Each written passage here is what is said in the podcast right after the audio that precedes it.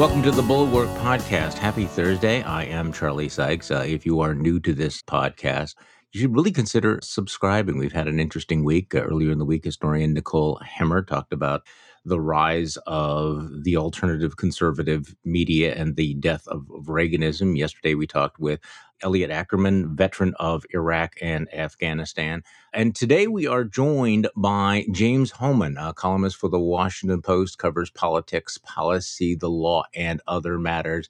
Welcome back to the podcast, James. Great to be with you, Charlie. Well, last time you were on the podcast, we created a little bit of trouble um, because you were talking about the internal debate in the Biden White House about the forgiveness of student loans. We'll double back on that a little bit later. But I haven't done this lately but I feel the need for a palate cleanser to start off. So Mike Lindell, my pillow guy, goes on, it doesn't matter where he was. And he's talking about, he's still at it, by the way, you know, pushing his demented, debunked, insane, crazy, whatever you want to say, uh, ele- election lies.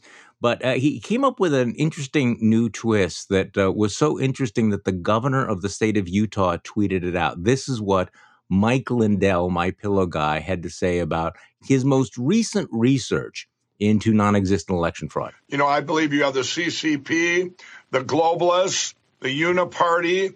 I believe it's all one just happy family. And and uh, and we showed it on, on all the 50 states.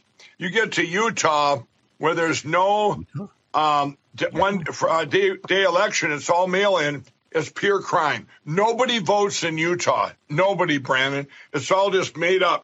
Nobody votes in Utah. So Spencer Cox is the Republican governor of Utah who tweeted out this morning, big if true. who knew this about Utah, James? Really? It reminds Nobody me of uh, Rudy Giuliani. It reminds me of Rudy Giuliani telling Rusty Bowers, "We have our theories. We just need evidence." part of me feels a very infinitesimally small part of me feels a little bit guilty for dunking on Mike Lindell, who appears to be, let's say, wrestling with certain uh, challenges. I, I, I, I'm not going to, I'm not going to speculate about his mental state right now, but and I, I also think that it's for those of you wondering why even paying attention to my pillow guy. I regret to inform you that my pillow guy still is remarkably influential, uh, not just in the fever swamps. I mean, this is the, the moment we are in, James, is that in a rational universe, we would be able to ignore Mike Lindell, but we can't anymore. He's at every Trump rally. He he, you know, he often speaks before Trump and warms up the crowd. This is this is someone who is not, you know, just babbling uh, somewhere. This is someone who has a, a influential following among people who may run for president again. Yes, no, no kidding. Speaking of which, the former president of the United States uh, put out a statement on Truth Social. He's uh, he he woke up in a, I would say, a kind of a cranky mood today. This is what he posted. This is the former president of the United States. Even though I am as innocent as a person can be, and despite my, capitalized, campaign being spied on by the radical left, the FISA court being lied to and defrauded, all of the many hoaxes and scams, capitalized, that were illegally placed on me by very sick and demented people, and without even mentioning, this is one sentence here, we're still in one, the first sentence, by very sick and demented people, and without even mentioning the many crimes of Joe and Hunter Biden, all revealed in great detail in the laptop from hell, also capitalized, it looks more and more like the fake news media is pushing hard for the sleaze, capitalized, to do something that should not be done. Exclamation point. Um, Everyone needs an editor, Charlie. they do. So I think it's safe to assume, you know, feel free to disagree with me. I feel I think it's safe to assume that that is unfiltered Donald Trump that that that was not written by a staffer that was not edited. This is what was going through his mind at mar-a-lago or wherever he is when he woke up this morning. You really need like a key to keep track of a lot of these buzzwords that trump throws around. Uh, it's it, it's hard to you know if you you if you're not watching newsmax all day it's not obvious what half the stuff he's talking about means that's a really good point. You you do sort of have to have a, a Rosetta Stone of Mad Libs, you know, phrases that are out there, they're sort of randomly throwing. But uh, somebody tweeted out, looks like somebody woke up scared. I don't know whether you're scared or not, but it it it does have this sort of ranty defensive feel to it, you know, even though I am as innocent as a person can be. And then he just it's like this festival of the airing of all of his grievances. I mean, he he just felt the need to just download everything. So he's saying it, it looks more and more like the fake news media is pushing hard for the sleaze to do something that should not be done. Do you know offhand who the sleaze is? I think he's saying the media is pushing for him to be indicted. Yeah, but who is the sleaze? Uh, well, that's uh, I assume we'll find out. It's never the the last we'll hear. Biden. Uh, you know, he's probably maybe he's referring to Merrick Garland. yeah. See, I don't think the sleaze works with Merrick Garland. Maybe, maybe Okay. See, we have many listeners who I'm sure know the difference to this. Okay, so uh, let's talk about uh, where we're at in the in the political world right now. Your latest column comes after Tuesday's primaries in New York, with all the caveats that special elections uh, can be overanalyzed, and because they are low turnout affairs. We did get some interesting. I think signals about what's going on within the Democratic Party. So, talk to me a little bit about what what you saw in New York. You wrote when it comes to politics, New York City is to Democrats as Florida is to Republicans. It predicts the future. And so what happened this week in the Empire State is something of a harbinger for the party of Joe Biden. What are you seeing? Yeah, so let's unpack two things. The you know there were the special elections, which is you know Republicans versus Democrats, and and we can talk about those. But there were also these primaries, Democrats facing Democrats, very messy redistricting process. Democrats overreached, tried to draw an exceedingly generous map. It was struck down by the courts, and it ended up creating this mess where you know Jerry Nadler, the chairman of the House Judiciary Committee, is in a primary against Carolyn Maloney, the chairman of the House Oversight Committee. Lots of members of Congress moving around. Uh, but this is the place where four years ago Alexandria Ocasio Cortez beat Joe Crowley, who was the number four in leadership, the chairman of the Democratic caucus. Two years ago, Jamal Bowman uh, beat Eliot Engel, the chairman of the House Foreign Affairs Committee. Both Bowman and AOC and, and others, members of the Democratic Socialists of America. And I do think that that reflected where the base of the party was at that moment. But things have changed. You know, you saw Joe Biden become the Democratic standard bearer. Last year, you saw Eric Adams, a former Republican and a former New York police captain, become mayor. And then on Tuesday, you saw sort of the establishment, for lack of a better word, strike back. Sean Patrick Maloney, the chairman of the Democratic Congressional Campaign Committee, won by a more than two to one margin against this woman, Alessandra Biaggi, who's Crushed a state senator who, yeah. who, very much of the AOC mold, had AOC support, and, and really got smoked. The Maloney said on Tuesday night, mainstream won and common sense won. And then the the race that I was focused on in lower Manhattan and sort of brownstone Brooklyn was this contest with Dan Goldman, who anyone who watches MSNBC, you'll see him a lot. Uh, the the former uh, prosecutor, uh, the yeah. chief counsel. Yeah, I worked for Preet Bharara mm. for the Southern District of New York, and then worked for Adam Schiff as the chief counsel on the first Ukrainian impeachment. And he was running as a sort of unapologetic moderate, spoke critically of the Green New Deal, opposed Medicare for all, spoke out against expanding the Supreme Court as undemocratic. At one point, he even said he was open to restrictions on abortion once the fetus is viable. He walked that back and said he misspoke. And instead, he, you know, he focused his campaign on saying, look, my background prepares me well to run interference next year when House Republicans are going to impeach Joe Biden and go after Hunter Biden. And you want me on that wall fighting against that. And it was a situation where the left was fragmented, uh, you know, sort of along racial lines in some way. Uh, there were three people who had all previously had the support of the Working Families Party. Uh, an Asian American who'd immigrated from Taiwan, an African American, and a Latina uh, who, who's Puerto Rican and so they they fragmented the vote uh, combined those three hardcore leftists got about 60% of the vote and dan goldman uh, was able to win the moderate with 26% of the vote but a win is a win and and i think it is a reflection of the the desire to have a fighter they see Dan Goldman as a fighter, but also they do sort of care about pragmatism and being effective. And I do think that there's fatigue with sort of the the squad. You saw it in my mm-hmm. home state of Minnesota two weeks ago now. Ilhan Omar, uh, oh, yeah. who championed that effort to defund the police uh, and literally get rid of the Minneapolis Police Department, she barely got uh, reelected in her primary, and it was entirely because of of her lack of support for the police. So I think that there is a pendulum that's swinging back hard after 2018 and 2020, and we saw that in those primaries.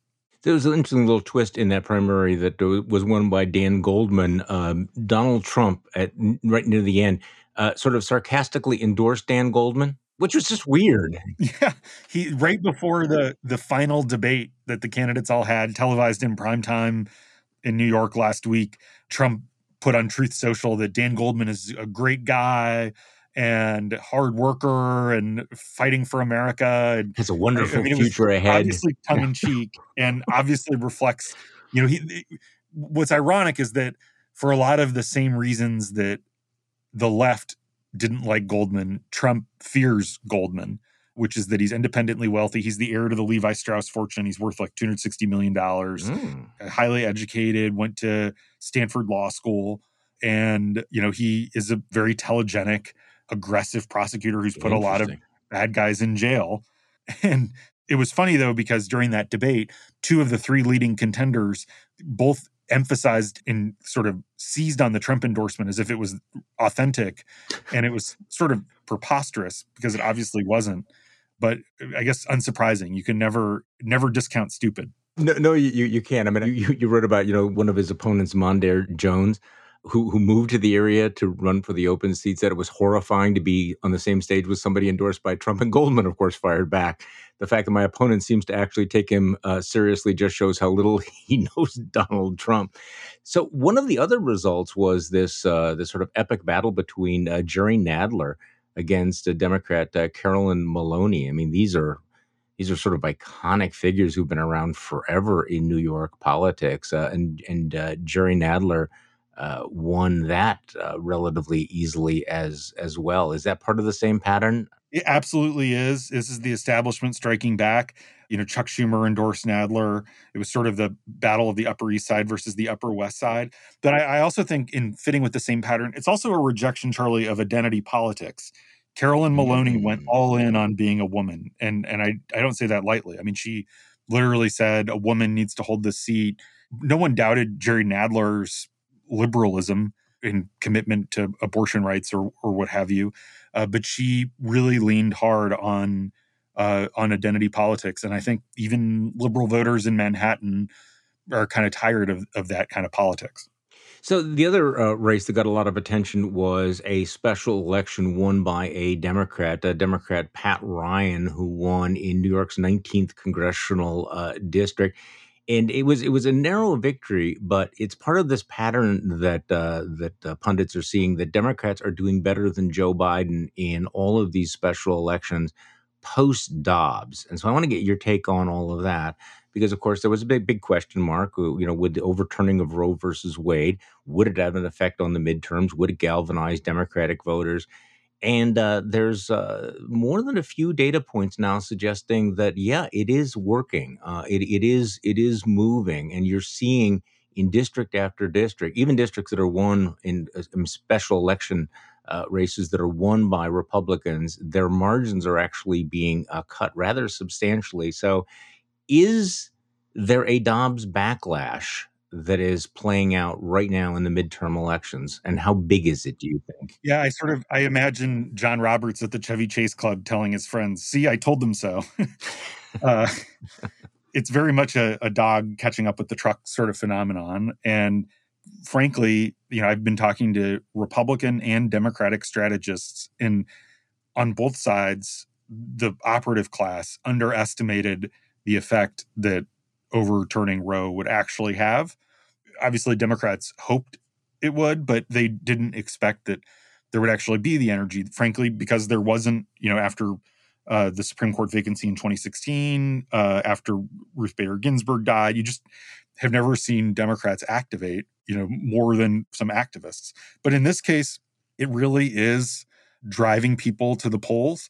You know, the National Republican Congressional Committee had a statement yesterday that said majorities are decided in November, not August. And mm-hmm. I thought that was a good line, and there's something to that.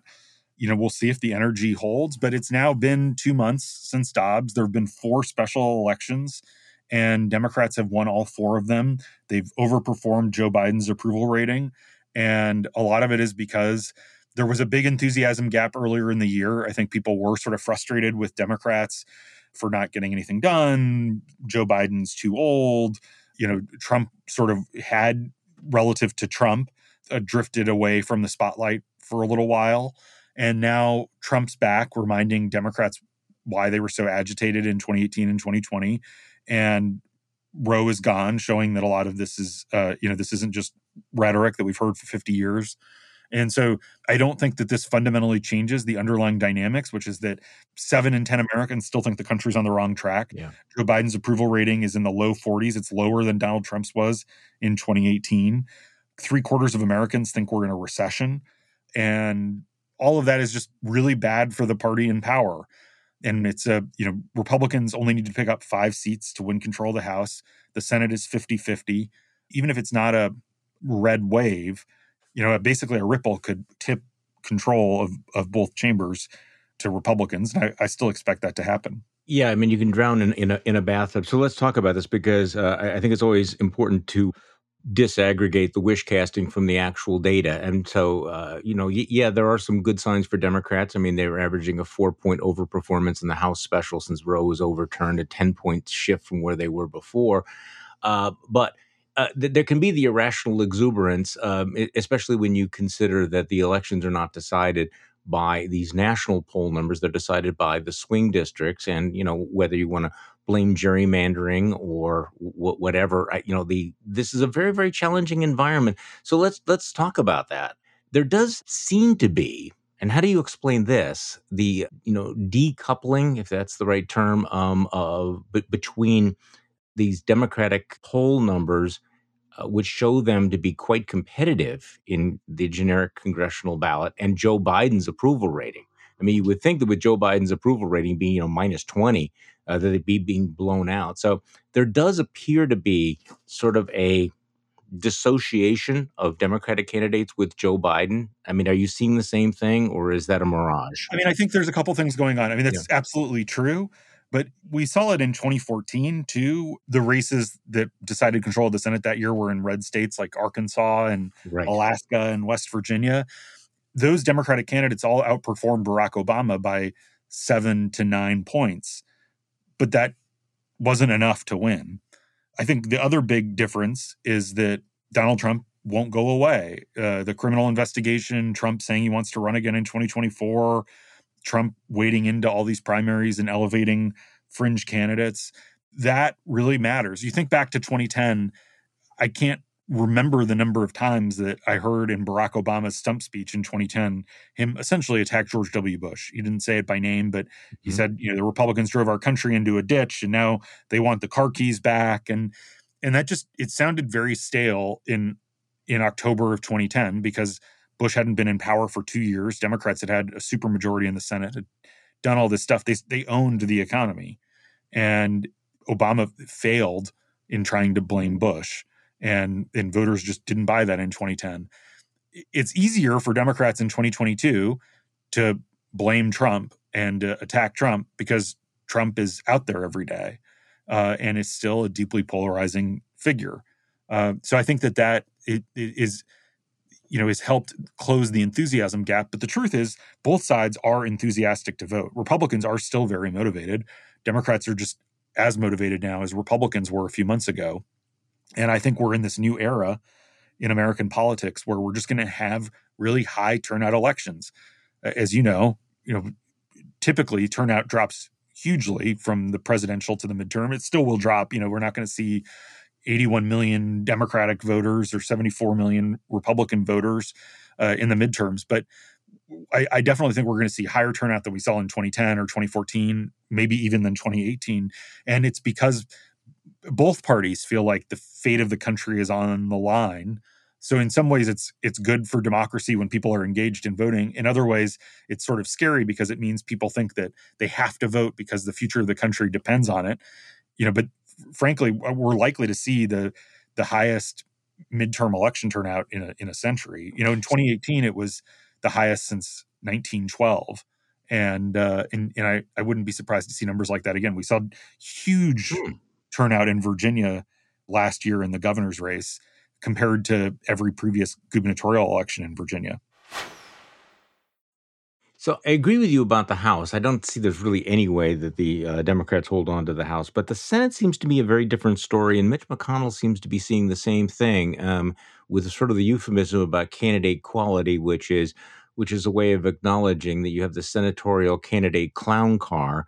You know, we've talked about this before about whether the rules have changed, but uh, Republicans have blown winnable uh, Senate elections in the past by having uh, kooks on, on on the ballot, and this year you have this uh, this class of candidates uh, that seem really intent on snatching defeat from the jaws of victory. You have Herschel Walker in uh, in in Georgia. You have Dr. Oz in Pennsylvania. You have uh, J.D. Vance, who's underperforming, uh, maybe not sufficiently underperforming, but you know it's now becoming a little bit more of a question mark. I think that just got moved from on the crystal ball from uh, likely Republican to leans Republican. You have Blake Masters in, in Arizona. So let's let's talk about at least about this the the, the fact that you know Donald Trump endorsed candidates did well in the primaries, but now are not playing that well in a general election, and that could cost. I mean, do you agree? I mean, that could cost yeah. Republicans what should be a pretty easy shot to take control of the Senate. Totally, lots to unpack there. I agree with everything you said. You know, in in House races, typically the R or the D after your name matters more because you're less defined, you're less known. In a Senate race, you know, statewide contest, you can define yourself and your opponent in a way you just really struggle to in a House race, with the exception being a special election where it's the only race and everyone is focused on it and there's lots of ads about it. And so that's, I think, one of the reasons Democrats have been able to outperform. I feel guilty saying this, but I don't really trust the polls anymore. No. Mm, you know, I, I put so yeah. much stock in and I admire so much someone like Charles Franklin at, at Marquette. And, you know, these are serious, really independent guys. But I just, I mean, after the last couple elections, I have a hard time putting stock in polls that show Democrats so comfortably ahead. I just don't feel like there has been soul searching in the polling community to not repeat the mistakes of 2020 and 2018 and 2016. and yeah. so I, I, I we've all been there. Maybe the polls are right, but I get pause when I see you know Mandela Barnes uh, in your home state up more uh, over Ron Johnson than Tony Evers over Tim Michels.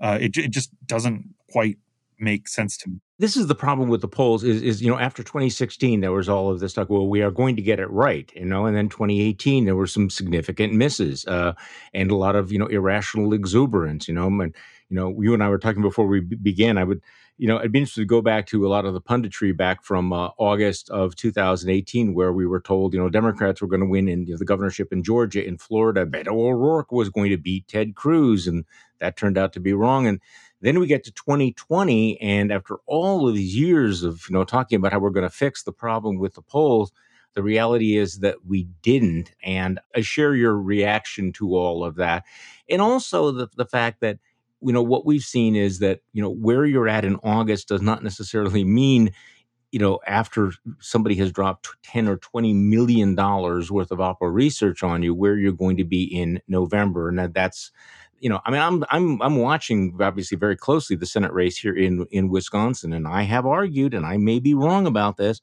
that I thought that Mandela Barnes would be a very vulnerable candidate against Ron Johnson, and of course, people are saying, well, what about these polls showing that he's seven points up? And I think the only response is, well, just wait, you know, get back to me in October how how this is how this is playing out. Yeah, I totally agree with that, and I think you know, one of the things that has been problematic for Republicans is complacency. I think Republicans were complacent and believed that there was going to be this huge red wave. Donors weren't that engaged. Uh, it's you, you, hear a lot of complaints. Uh, I think from people who, in the Trump era, uh, Democrats were able to raise so much small dollar money And on the Republican side, Trump just sucks up all the money, eh, which goes to his PACs and operations. Uh, but so I think that this these special elections may counterintuitively help galvanize Republican donors and voters. So let's talk about student loan forgiveness, which you and I have talked about in the past. There was a really intense debate within the White House. They finally did it, uh, forgiving $10,000 in student loans for families who make up to $250,000. I guess it's also forgiving up to uh, $20,000 of debt for borrowers who had received uh, Pell grants. Progressive Twitter is, of course, celebrating how wonderful this is, but I think Politico's playbook summed up some of the blowback, the centrist revolt against Biden's uh, student debt plan. So, James Hohmann, how does this play out politically? We'll get to the policy in a moment, but politically, w- what is your take? Maybe it, it helps activate and galvanize some young voters and some progressives, but I think that they were going to be there anyway. Uh, I think Dobbs did that. I, I think that the overwhelming backlash is you know I, I, heard from a bunch of friends yesterday from back home in minnesota from wisconsin from other places who said i voted for joe biden in 2020 i'm not going to vote for him again. This is outrageous. And uh, i think that the politics of envy and the politics of resentment are very strong. Moreover i think that this is a this is a reflection of democrats becoming the party of the college educated elite which is not a, a, a coalition that can win in the electoral college and in national elections. And Democrats get more and more of their votes from college graduates. And so they're appealing to that constituency. Uh, but you know, they, you hear all the time about how Democrats need to figure out how to do better with rural voters and non-college educated whites, and this kind of thing, making truck drivers uh, pay the the student loans for uh, you know young grads from Harvard Law School. Uh, just it, it, just triggers so much frustration uh, and and outrage, and I do think it makes it hard for moderates and centrists to to win as Democrats. You know, this is one thing though that Joe Biden seemed to get that up until recently, right? I mean, he was, I mean, all the reports that I've seen, your reporting would suggest that he was very skeptical, first of all, of the politics, as, as well as his his power as president to do this by by fiat. I mean that that that legal question is uh, uh, somewhat complicated. A year ago, Nancy Pelosi was saying the president can't do that. Joe Biden was saying I don't have the power to do that. So he's decided he did have the power to do it. But also, I mean, he was reluctant to ask uh, non college educated uh, middle class voters to pay hundreds of billions of dollars to bail out college students with debts. Yeah, the politics and the policy are different. I actually, yeah, I think right. politics are bad. I think the policy is even worse. Yeah, well, uh, and you know, I think this is just terrible policy. Larry Tribe tweeted last night. This is you know, so many of my former students are really going to be helped out from that. He's a professor at Harvard Law School. I mean, Harvard when, Law School. Harvard Law School yeah. grads are not the people who need help from the government. And I don't think it's legal. There was a background call yesterday where a senior administration official was asked uh, about the legal authorities and answered, I'm not a lawyer. You'll have to talk to lawyers at the Education Department or the Justice Department. Clearly, was not the intent of the emergency powers. Unemployment among college educated people is 2%. Uh, it, there's you can't argue that there's an emergency that necessitates the postponement. Just the cost here that is being put on the government and the taxpayers negates all of the deficit reduction over 10 years in the Inflation Reduction Act. This is going to create this terrible dynamic where future students are going to want their debt forgiven and are going to assume that it will be and therefore yeah. will take on more debt. It's going to lead to more inflation because colleges are going to be able to jack up tuition uh, and it, it just is it's such terrible policy uh, and it's so un-American uh, to to give these bailouts to people.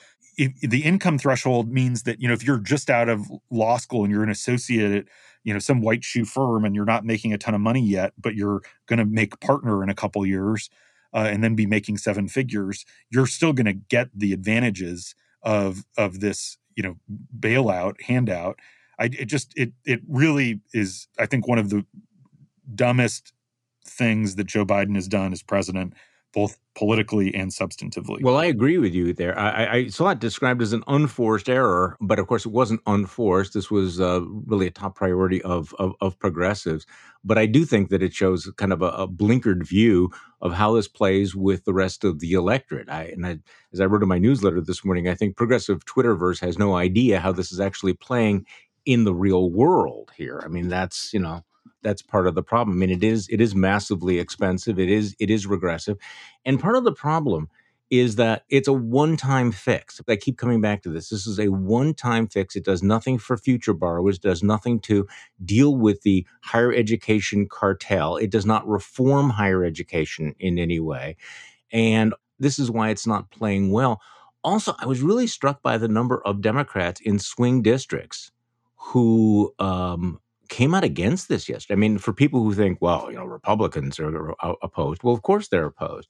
But the real political problem, I think, is uh, is the fact that uh, is is that a lot of Democrats uh, who are on the ballot this year understand that this is exactly the wrong message at the moment. Yeah, so we talked about the clown car of Republican Senate candidates who got their nominations because of Trump. I'm super interested in the Colorado Senate race where the GOP nominee is Joe O'Dea, who's a moderate, rejects Trump. He's, I think, pro choice. And I really think he could win in this environment. Uh, and his opponent is Michael Bennet. Uh, and Michael Bennet yesterday, the Democratic senator, said that he wished this uh, Biden program had been more targeted and uh, to help the needy. And I, I, do think that that's just a reflection of how even in a you know very highly college educated state like Colorado, this is just someone like Michael Bennet sees the the politics are very bad for Democrats.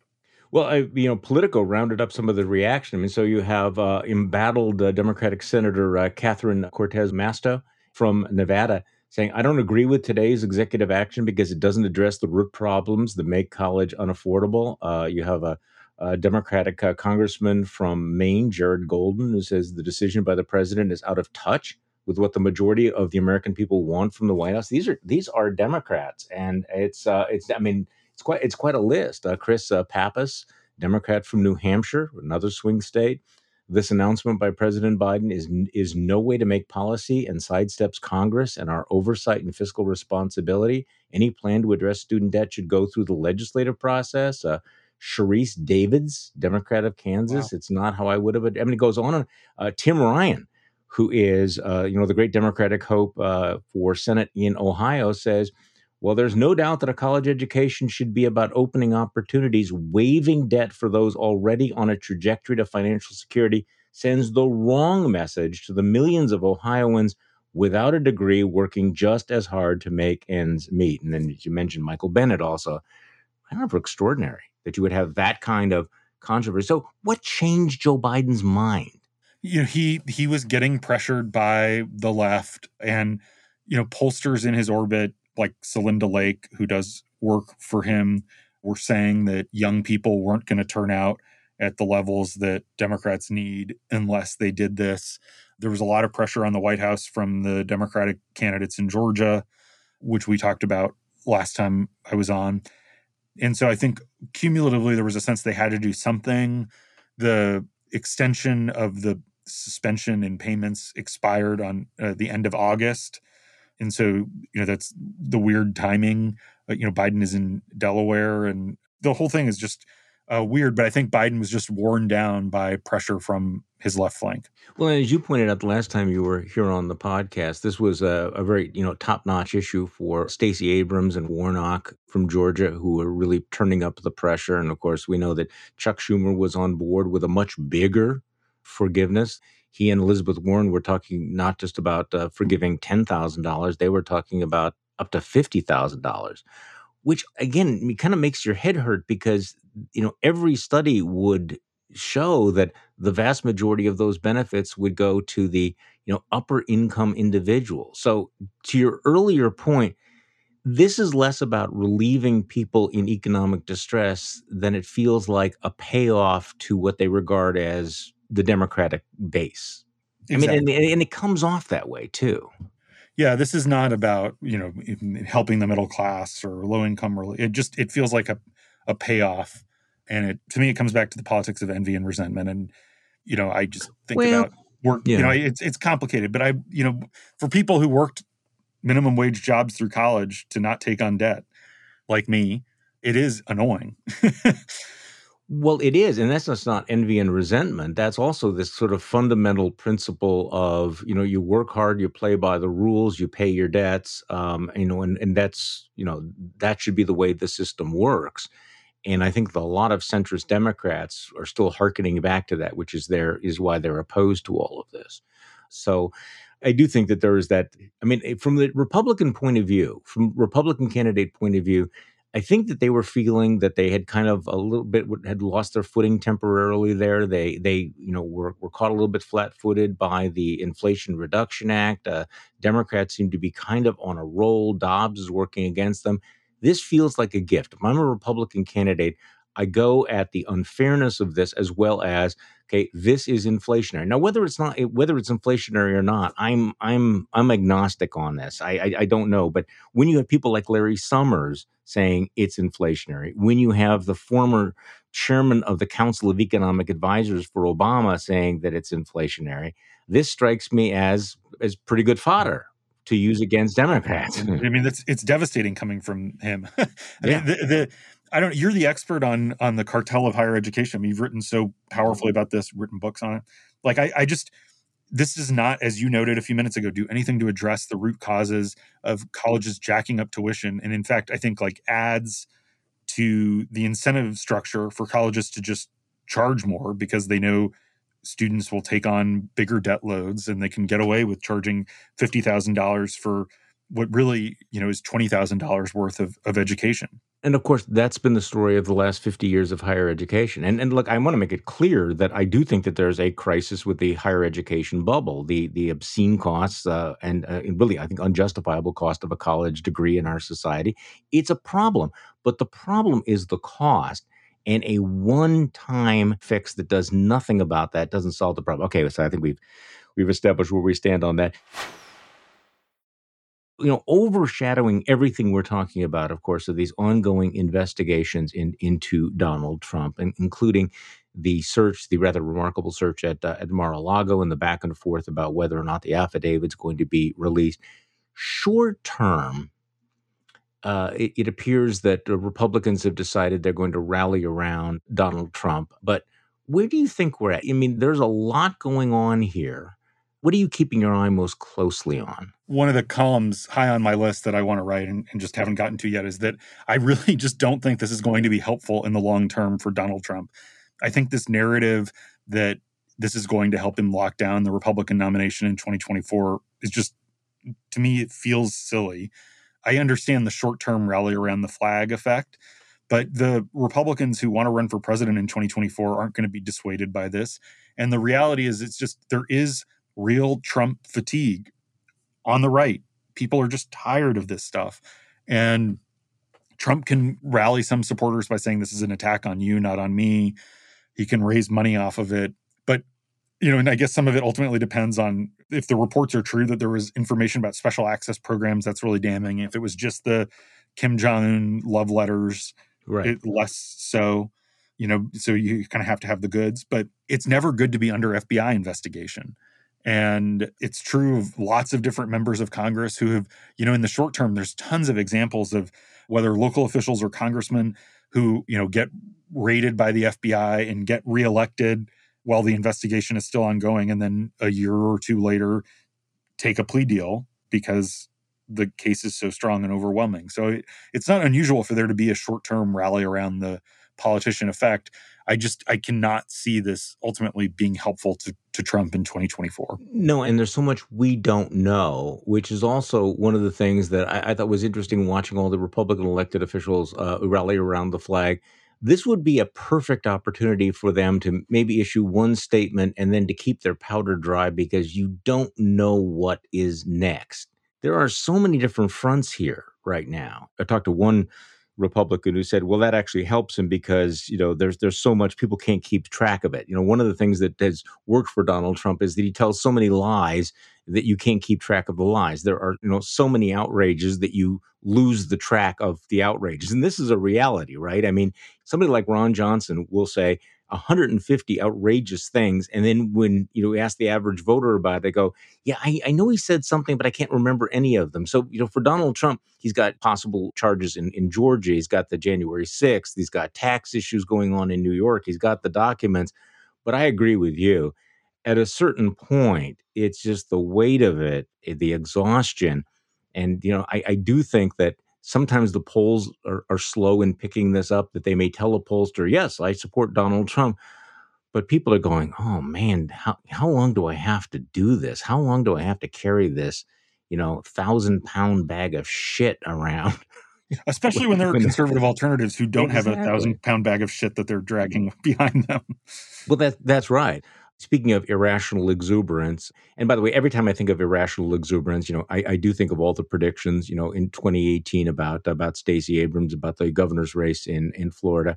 I can't even remember what the name of the Democrat was, but that turned out Andrew badly. Gillum. That turned out very badly.